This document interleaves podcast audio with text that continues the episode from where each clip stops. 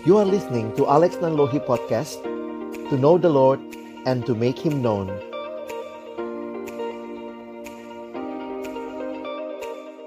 Mari teman-teman yang dikasihi Tuhan Sebelum kita membaca merenungkan firman Tuhan Kita berdoa.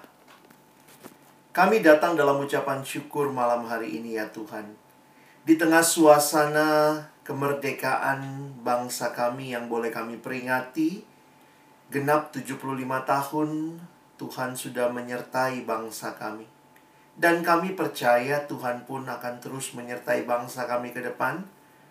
Dan kami kembali bersyukur. Sebagai bagian dari bangsa ini, kami dihadirkan di tengah-tengah bangsa ini untuk boleh menjadi berkat. Kami berdoa malam hari ini ketika kami kembali akan membuka firman-Mu, kami mohon ya Tuhan bukalah juga hati kami. Jadikanlah hati kami seperti tanah yang baik. Supaya ketika benih firman Tuhan ditaburkan boleh sungguh-sungguh berakar, bertumbuh, dan juga berbuah nyata di dalam hidup kami. Berkati baik hambamu yang menyampaikan, setiap kami yang mendengar, Tuhan tolonglah kami semua.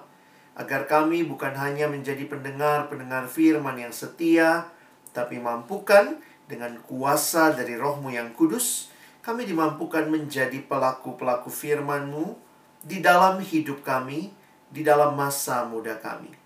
Bersabdalah ya Tuhan, kami anak-anakmu sedia mendengarnya. Dalam satu nama yang kudus, nama yang berkuasa, nama Tuhan kami Yesus Kristus. Kami menyerahkan pemberitaan firman-Mu. Amin. Shalom, selamat malam teman-teman sekalian. Pertama-tama um, Kak Alex bersyukur ya buat kesempatan yang diberikan untuk sama-sama kita boleh beribadah dan kesempatan seperti ini menjadi kesempatan yang unik ya di tengah-tengah situasi Covid seperti ini. Malah kita dari tempat yang berbeda begitu ya. Sekarang Kak Alex di Jakarta boleh melayani kalian yang ada di Toraja. Saya pikir ini satu berkat yang Tuhan juga sediakan di tengah-tengah situasi yang tidak mudah begitu ya karena sedang terjadi pandemi Covid di bangsa kita. Nah, malam hari ini waktu sama-sama kita akan memikirkan tema yang diberikan yaitu Indonesia Pusaka. Tadi kita sudah bernyanyi bersama waktu Kak Alex coba cari ya di kamus besar bahasa Indonesia apa itu pusaka dituliskan begini ya, pusaka itu harta benda peninggalan orang yang telah meninggal ya, warisan. Jadi yang ditinggalkan kepada anaknya misalnya pusaka yang ditinggalkan pada anaknya berupa sawah lima petak. Itu contoh ya. Contoh kalimatnya. Atau barang yang diturunkan dari nenek moyang. Nah yang menarik bagi saya untuk memperhatikan ketika kita menempatkan istilah Indonesia sebagai pusaka. Nah, apa sih yang sama-sama kita akan pikirkan?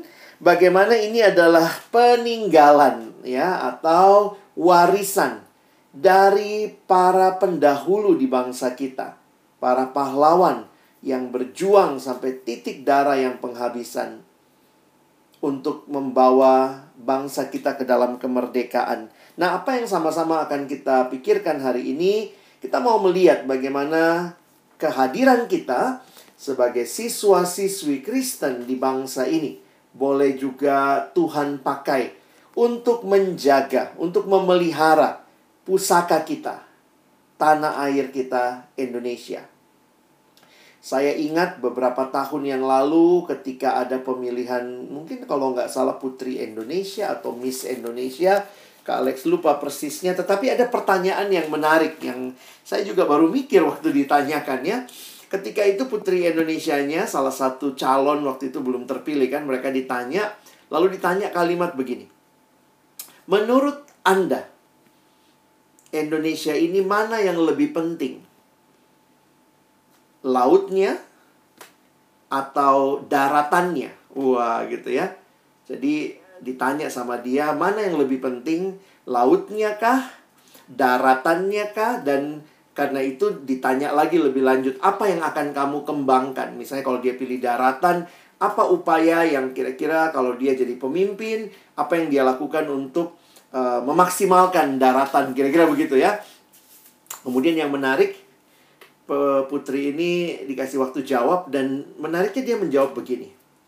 Saya tidak melihat mana yang lebih penting, tetapi kedua-duanya penting, baik lautan maupun daratan. Karena Indonesia disebut sebagai tanah air. Ada tanah dan air, ada kedua-duanya. Bukan salah satu, tapi kedua-duanya. Karena itu kedua-duanya harus dijaga, dipelihara, dan dikembangkan. Wow, waktu saya menghayati seperti itu, iya ya. Banyak hal yang mungkin sudah begitu biasa kita sebut, tanah air, ibu pertiwi, pusaka, tapi kita tidak serius menghayatinya, ya. Karena itu Kak Alex harap malam hari ini waktu kita sama-sama merenungkan baik dari firman nanti maupun juga penghayatan kepada bangsa ini. Mari kita sadari kalau ini ibu pertiwi ya, seperti ibu kita, orang tua kita, kita akan jaga begitu rupa. Ada istilah yang menarik di dalam lagu Indonesia Raya ya. Kalimat yang dikatakan uh, di sanalah aku berdiri. Di sanalah aku berdiri. Jadi apa? Jadi pandu ibuku. Pandu itu artinya memimpin, memandu. Jadi, teman-teman, kalau kita menyanyikan lagu kebangsaan Indonesia Raya dengan penghayatan yang dalam, saya pikir itu pun mengingatkan kita kehadiran kita di bangsa ini sebagai anak bangsa, sebagai warga negara. Kiranya kita boleh memandu bangsa ini, memimpin bangsa ini menuju tentunya kehidupan yang lebih baik. Nah, teman-teman yang dikasihi Tuhan, uh, tentu perenungan bangsa ini kalau kita teruskan, wah banyak hal ya yang Kak Alex juga semakin dewasa, semakin tambah tua, makin menyadari iya ya, banyak hal yang saya pikir saya sudah tahu. Tapi ketika dihayati, direnungkan indah sekali dan memberikan kepada kita satu hidup yang benar-benar mengisi kemerdekaan itu dengan semangat yang luar biasa. Di dalam Alkitab ada satu tokoh juga yang begitu mencintai bangsanya. Ya. Malam hari ini kita akan belajar dari teladan tokoh ini.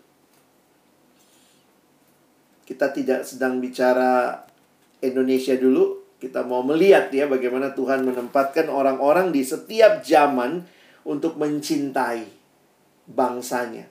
Tentu Indonesia dengan kasus corona seperti ini ya, sangat mengerikan ya tapi saya pikir juga dalam krisis, tidak kebetulan dalam krisis seperti ini kita merayakan ulang tahun kebangsaan negara kemerdekaan Republik Indonesia ya. Nah, saya mengajak kita melihat dari tokoh Nehemia ya. Nehemia di dalam Alkitab kita akan melihat dalam Nehemia pasal yang pertama. Nehemia pasal yang pertama kita akan membaca di dalam ayat yang pertama sampai dengan ayatnya yang ke-11 ya. Nehemia pasal yang pertama, ayat yang pertama sampai dengan ayat yang ke-11. Kak Alex akan bacakan buat kita, kita ikuti ceritanya bagian demi bagian ya. Kita mulai dari bagian yang pertama, saya bacakan dulu ayat 1 sampai dengan ayatnya yang ketiga. Doa Nehemia bagi orang Israel. Riwayat Nehemia bin Hakhalia pada bulan Kislu tahun ke-20 ketika aku ada di Puri Susan. Datanglah Hanani, salah seorang dari saudara-saudaraku dengan beberapa orang dari Yehuda. Aku menanyakan mereka tentang orang-orang Yahudi yang terluput, yang terhindar dari penawanan dan tentang Yerusalem. Kata mereka kepadaku, orang-orang yang masih tinggal di daerah sana, yang terhindar dari penawanan ada dalam kesukaran besar dan dalam keadaan tercela tembok Yerusalem telah terbongkar dan pintu-pintu gerbangnya telah terbakar. Teman-teman, nama Nehemia sendiri berarti Tuhan menguatkan.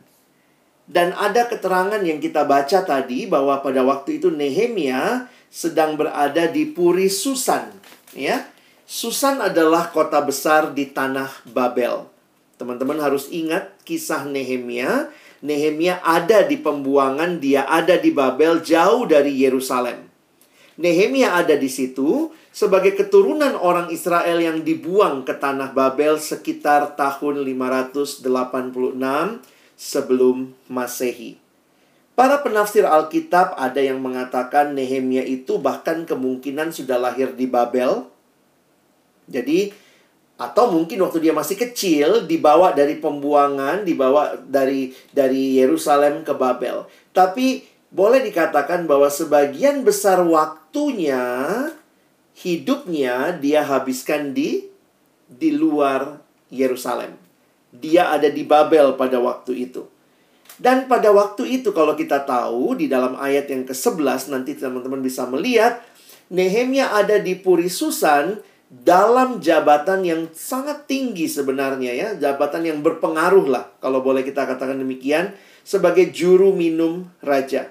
Jadi bayangkan tuh, kalau raja mau makan atau minum, maka dia yang mencicipi. Jadi ini orang yang kayak meresikokan diri untuk raja. Kalau orang nggak suka sama raja, dia dulu yang rasakan makanannya begitu ya. Jadi Nehemia adalah orang yang dipercaya oleh raja yang ada di Babel. Sebuah jabatan yang penting, berpengaruh. Sebuah posisi yang luar biasa yang dicapai orang Israel di negeri asing. Teman-teman, kenapa Kak Alex ingin kita memahami ini? Karena sebenarnya Nehemia itu kalau dipikir-pikir ya, sudah enak dia. Sudah enak dia ada di mana? Ada di Puri Susan. Dan di sana bukan juga, walaupun dia orang buangan, orang tawanan, tetapi dia ternyata juga punya kedudukan yang cukup tinggi di pembuangan itu. Ya, sehingga sekali lagi saya harus katakan Nehemia ya bisa begitu senang dan nyaman ada di Babel. Kalau kalian lihat peta, ini ada petanya ya. Di sebelah kiri itu ada Yerusalem, teman-teman lihat ya. Lalu kemudian Puri Susan itu yang tulisannya Susa ya dalam bahasa Inggrisnya S U S A sebelah paling kanan. Jadi itu dari Yerusalem kalau ikuti jalan yang warna hitam itu itu sekitar seribu mil antara jarak Yerusalem sama Babylon, Babilonia pada waktu itu nggak bisa langsung potong jalan teman-teman karena itu daerah perbukitan. Jadi itu rute yang umum orang lalui. Bayangkan orang Israel dibawa dari Yerusalem dibawa ke pembuangan di Babel. 70 tahun mereka ada di situ, tapi yang menarik memang pada waktu itu mereka bekerja pada penguasa Babel. Itulah yang kita lihat pada yang kita baca yaitu Nehemia. Dan dia punya posisi yang tinggi di situ. Nah, apa yang dia dengar? Coba kita lihat lagi ya. Apa sih yang Nehemia dengar ketika dia mendapat kunjungan dari saudara-saudaranya yang datang dari Yerusalem? Jadi ada saudaranya datang dari kampung gitu ya. Datang ke tempatnya Nehemia, lalu kemudian cerita sama Nehemia tentang tembok. Ih, apa apa itu tembok? Ada apa dengan tembok? Nah, pada masa itu kota yang kuat itu pasti punya tembok yang kuat. Masih ingat cerita tentang tembok Yeriko begitu ya? Nah, pada waktu itu tembok merupakan pertahanan bagi sebuah kota di masa lampau. Bayangkan kalau ada kota tanpa tembok, maka kalau Yerusalem tanpa tembok adalah tidak ada pertahanan. Bait Allah yang ada di dalam kota Yerusalem dapat dengan mudah diserang dan kehidupan masyarakat dan kehidupan agama pun terancam. Jadi memang yang menarik adalah pada waktu itu ya, ini kira-kira gambaran tembok kotanya Yerusalem ya. Nah, jadi kalian lihat itu bait Allah di tengah itu. Coba kalian bisa zoom besarkan itu bait Allah, bait suci yang di tengah di agak atas, lalu itulah tembok yang mengelilingi. Nah, sekali lagi Kak Alex ingin kita melihat apa sih yang terjadi? Coba baca sebentar lagi ya. Ayat yang ketiga saya bacakan. Kata mereka kepadaku, orang-orang yang masih tinggal di daerah sana yang terhindar dari penawanan, ada dalam kesukaran besar dan dalam keadaan tercelah. Lihat beritanya Hanani. Tembok Yerusalem telah terbongkar dan pintu-pintu gerbangnya telah terbakar. Teman-teman bisa bayangkan tuh. Kota yang harusnya punya tembok dan tembok itu biasanya ada pintunya kan. Kalau enggak bagaimana orang mau masuk ke dalam kota. Nah pintu gerbangnya terbakar. Tembok-temboknya juga terbongkar. Dan ini kondisi yang menyedihkan. Teman-teman lihat respon Nehemia ayat yang keempat ya. Ketika ku dengar berita ini, duduklah aku menangis dan berkabung selama beberapa hari. Aku berpuasa dan berdoa ke hadirat Allah semesta langit. Teman-teman, saya sedang membayangkan begini ya. Bayangkanlah misalnya kamu anak asli Toraja. Lalu ternyata ya ini mungkin gambarannya kalian lahir dan besar di Jakarta. Ini bayangan saya lah ya. Anak-anak Toraja yang lahir dan besar di Jakarta tidak pernah pulang ke Toraja. Tapi ketika dia dengar Wih, kasihan rumah nenek di kampung terbakar. Walaupun dia ada di kota, di Jakarta yang sebenarnya sudah nyaman, dia juga nggak tinggal di rumah neneknya yang ada di kampung. Tapi hatinya ada di sana. Bagi saya ini luar biasa ya. Nehemia tahu jati dirinya. Walaupun dia ada di Babel, dia tahu bahwa dia adalah bagian dari orang Israel. Dan ini yang sebenarnya Kak Alex ingin malam hari ini tekankan bagi kita dalam rangka merenungkan tema Indonesia Pusaka. Teman-teman ingat baik-baik, Nehemia benar-benar datang sama Tuhan. Dia dituliskan di ayat 4, menangis, berkabung, berpuasa, berdoa ke hadirat Allah semesta langit. Saya pikir ngapain dia lakukan itu? Kalau kita bilang dia sudah nyaman di Babel, Ya udahlah itu urusan orang yang di Yerusalem begitu ya. Tapi apa yang menarik teman-teman lihat ya?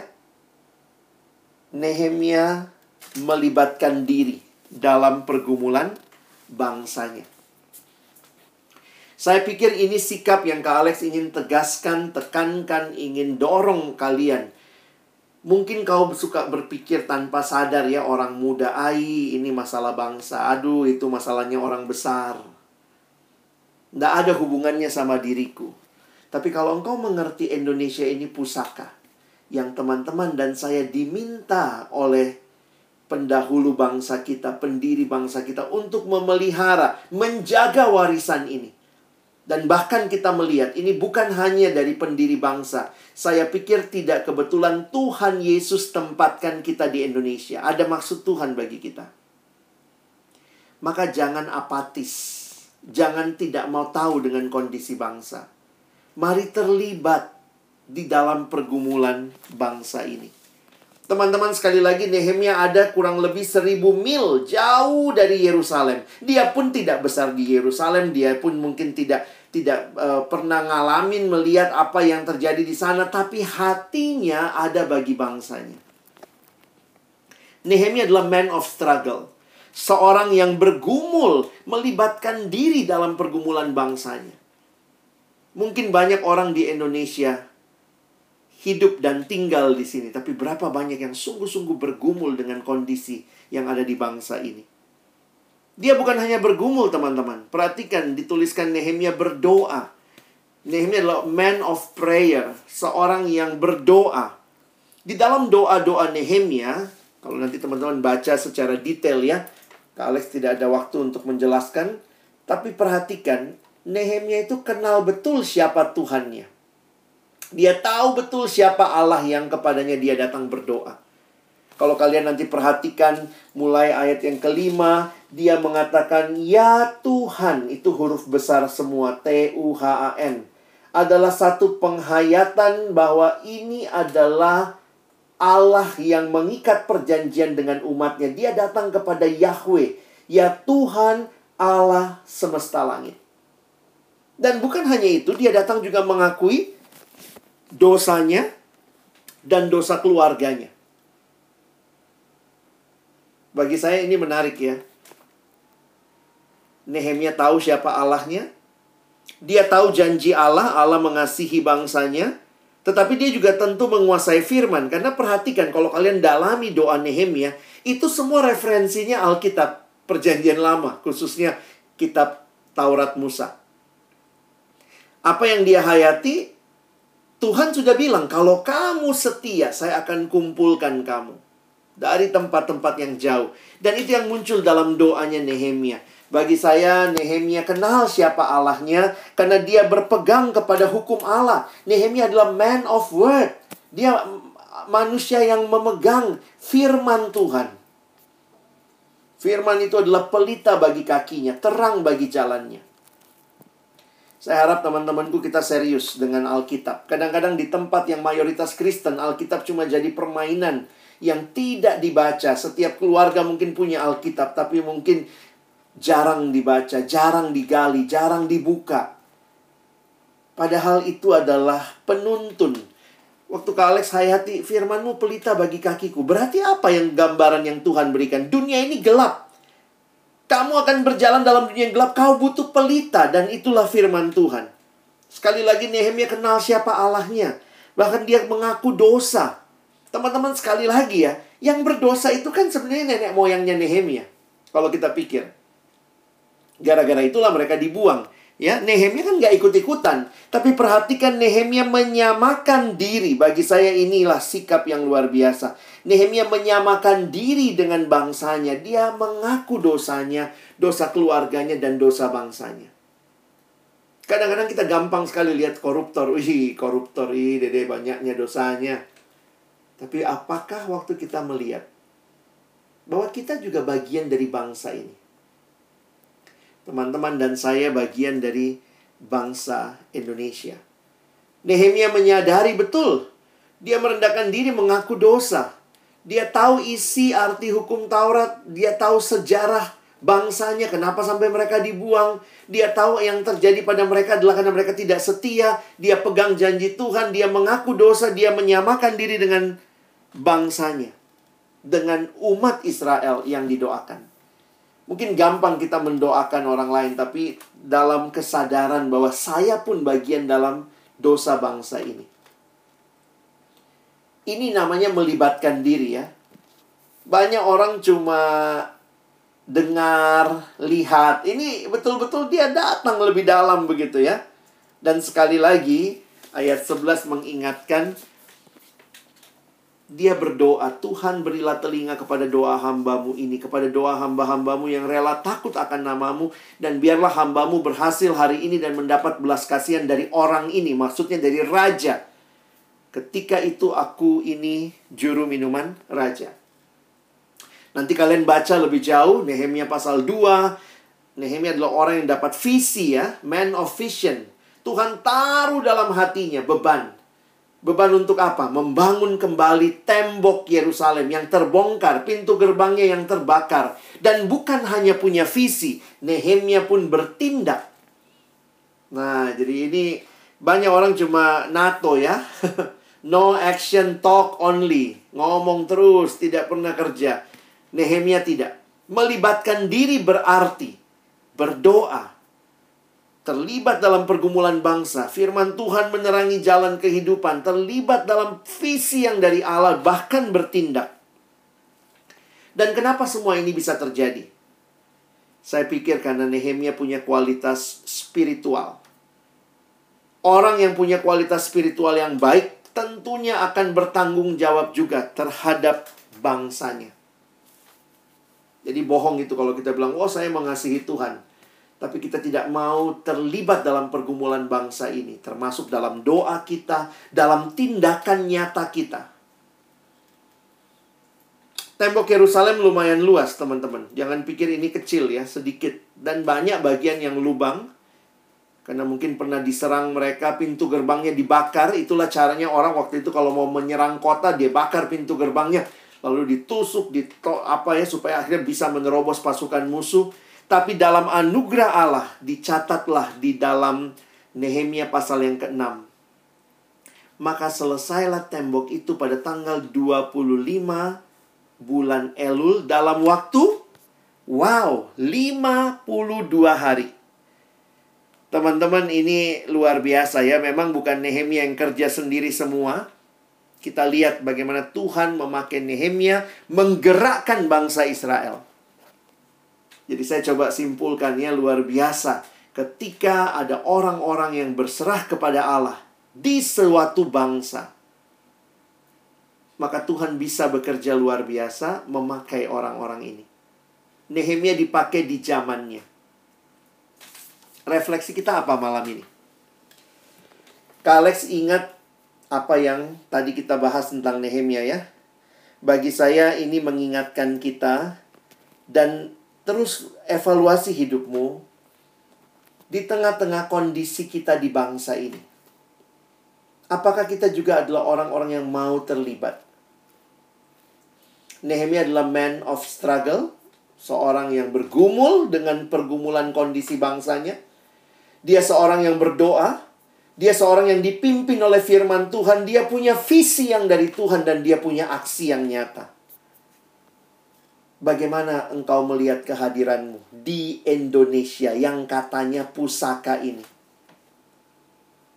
Gak usah jauh-jauh dulu. Bagaimana kalian melihat kondisi di Toraja? Toraja Utara. Apa yang kalian lihat? Apakah kalian terlibat di dalam doamu bagi bangsa ini? Di saat tempat yang mayoritas Kristen seperti Tanah Toraja Gereja ada hampir di setiap sudut kita bisa temukan berbagai denominasi. Tapi pertanyaannya apakah sudah ada pembaharuan yang terjadi? Ini Indonesia pusaka. Engkau mencintai bangsa ini? Ada orang mencintai bangsa ini tapi yang dia cintai Bali ya. Saya nggak masalah mencintai Bali, tapi sebelum kau pergi mencintai Bali, cintai dulu Tanah Toraja, tempat di mana kakimu berpijak dengan judi sabung ayam yang terjadi, dengan orang biasa mabuk, orang yang mungkin juga kekerasan dalam rumah tangga, apa yang menjadi doa kita bagi tempat di mana Tuhan hadirkan kita? Tanah pusaka yang harus dijaga se-Indonesia. Tetapi Tuhan hadirkan kita di tempat kita masing-masing. Kita dipanggil di Indonesia dipanggil bagi Indonesia. Yakinkah kita? Kita perlu meyakini bahwa Tuhan punya rencana bagi setiap kita dalam kondisi Indonesia saat ini. Dan bukan hanya itu, Tuhan mau melibatkan kita di dalamnya. Berapa banyak yang terlibat berdoa untuk pergumulan tanah Toraja? Atau cuma numpang hidup, numpang belajar jadi siswa, numpang sekolah, numpang tinggal saja. Nehemia tidak lagi ada di Yerusalem, tapi hatinya ada bagi Yerusalem. Karena itu seribu mil dia pun pulang membangun. Bagi saya buat kita yang ada di secara khusus ya bagi kalian yang ada di Tanah Toraja, bagaimana meresponi ini? Apa yang Tuhan gerakkan? Apa partisipasi kita sebagai siswa? Nah, saya sih melihatnya tentu banyak hal yang bisa kita lakukan, tapi jangan tunggu nanti. Banyak orang yang pikir, nanti kalau saya sudah jadi apa, saya sudah jadi apa, nanti saya akan begini, saya akan begitu. Bagi saya mulai dari sekarang. Ini secara sederhana yang bisa kau pikirkan. Mulai pikirkan apa jurusan kuliahmu. Mengapa pilih jurusan itu jadi pilihanmu? Sekadar karena supaya uang banyak? Kenapa mau jadi PNS? Biar dapat pensiun ketika saya ketemu seorang anak dan dia bilang saya mau jadi PNS kak supaya saya membersihkan bagian-bagian yang rusak di PNS ini. Wow, dia punya visi. Cita-cita kita di bangsa ini, di tanah air Indonesia pusaka ini. Bagaimana engkau membingkai masa depanmu, cita-citamu. Kalau engkau lakukan semua ini untuk dirimu semata-mata, saya pikir kita kehilangan tujuan yang Tuhan berikan. Buat kalian yang sudah masuk, mungkin sudah harus berpikir karena udah kelas 12, apa yang mau kau lakukan ke depan? Seorang anak yang saya ketemu dalam pelayanan siswa, akhirnya dia bilang, iya kak, saya melihat pergumulan pendidikan di bangsa ini. Sebuah bangsa yang maju harus maju pendidikannya. Karena itu saya bilang, apa yang kau mau lakukan? Saya pilih jurusan pendidikan, Kak. Saya bu ambil pendidikan bukan karena banyak orang ambil pendidikan karena ya ilah nggak nggak dapat tekniknya nggak dapat kedokterannya ya udahlah pendidikan lah Jadi kadang-kadang kita tidak punya cita-cita juga. Kita cuma membangun cita-cita kita untuk diri kita supaya nanti saya kerjanya bagus jadi dokter, uangnya banyak. Apa itu tujuannya? Ataukah kita membingkai di tanah pusaka di mana Tuhan hadirkan kita? Ada kondisi kondisi kedokteran atau kesehatan yang tidak baik dan tidak merata, maka Tuhan tolong saya ambil jurusan kedokteran supaya Tuhan pakai saya bagi bangsa ini.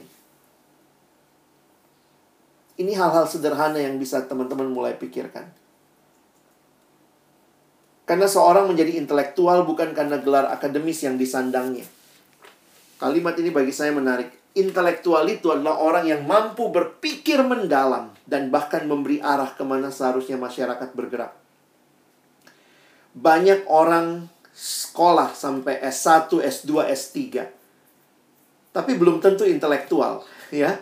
Karena intelektual itu, saya kutip dari kalimatnya Bapak Yongki Karman, intelektual itu adalah yang mampu berpikir mendalam dan memberi arah ke mana seharusnya masyarakat bergerak. Ingat Ibu Kartini, Raden Ajeng Kartini, dia bukan lulusan kuliah. Tapi dia intelektual. Dia berpikir mendalam bagaimana seharusnya perempuan maju. Ada yang sampai S3, kenapa? Supaya naik golongan, dapat uang lebih banyak. Bukan intelektual. Jadi memang sedih sekali, banyak orang bisa kuliah, tapi tidak banyak yang jadi intelektual. Siapa yang mau berpikir mendalam, membawa Indonesia, membawa tanah Toraja, berpikir mendalam bagaimana supaya kita tidak terus-menerus hidup di dalam kemiskinan, dalam perjudian, di dalam roh-roh nenek moyang yang di dalamnya kita rindu ada nilai Kristen karena di sana mayoritas Kristen, tapi lebih lagi supaya bangsa ini akhirnya mengenal Tuhan. Dan itu kerinduan kita. Karena itu, lihat kondisi ekonomi, apakah itu menggerakkan kamu pilih jurusan ekonomi? Lihat kondisi sosial, gumulkan. Iya ya, banyak sekali penyakit sosial. Saya mau jadi sosiolog supaya saya berkarya, memberi dampak di bangsa ini bidang teknik. Bagaimana jembatan-jembatan harus dibangun. Struktur yang baik harus dibangun. Mungkin itu akhirnya Tuhan tolong saya pilih jurusan teknik. Budaya. Bagaimana kamu pilih jurusan budaya? Pariwisata itu berkembang di Toraja. Tapi apakah pariwisata yang tepat? Yang memuliakan Tuhan? Sains. Lihat kondisi. Ini orang cari vaksinnya corona ini ya saya pikir iya, perlu peneliti ya. Berdoa, Tuhan saya mau jadi peneliti. Teknik sudah tadi, kedokteran, kesehatan. Jadi berangkat dari kondisi yang kamu lihat, kondisi yang Tuhan bukakan, biarlah kau bergumul untuk cita-citamu. Seni, seni juga perlu.